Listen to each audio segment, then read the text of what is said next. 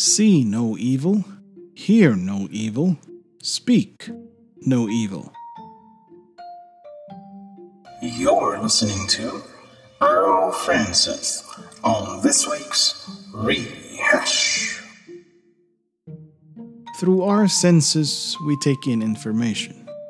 Through the arts, we are indoctrinated. Welcome to this week's Rehash. Back in the day, one of the ways Spain colonized their newly conquered land was by religion. They indoctrinated the people they conquered through paintings on the walls and windows of churches, hence the stained glass with religious portraits. Churches were filled with these visuals, towering over people, even up in the ceilings. This was their way of teaching the religion to the natives, who did not speak the same language as they did. Eventually, they were able to convert native speakers who told the stories and explained what the visuals were about. Their main tool to subdue natives may have been religion, but it was through the arts that they were able to introduce it to the people. Art is not just the visuals, as in paintings, pictures, murals, and stained glass.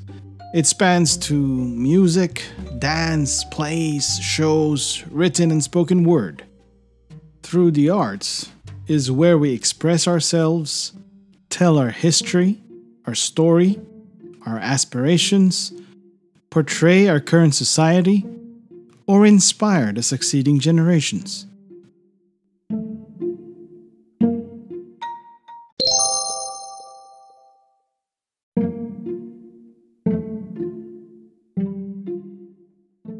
You're listening to Earl Francis on this week's Rehash. Suppressing the arts is a standard procedure in conquering people. Substituting it to inculcate an agenda is the first phase in altering people's culture.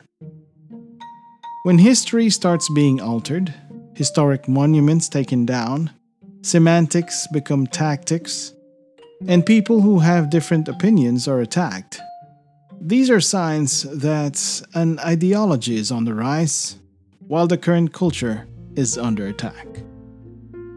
Now, the arts have expanded to the digital realm. It is basically every form of media that we create and consume. It may not be the same as the classics, perhaps not even as tasteful, but as much influential as ever, maybe even more as it was used in communist regimes and in eras of colonization, so it is being used now to alter people's perception of right and wrong. Bombard people's senses with altered words and images, have people of influence repeat the lie, and have every form of art and media, including sports and movies, promote it, and sooner or later, if not opposed, the scheme may take hold.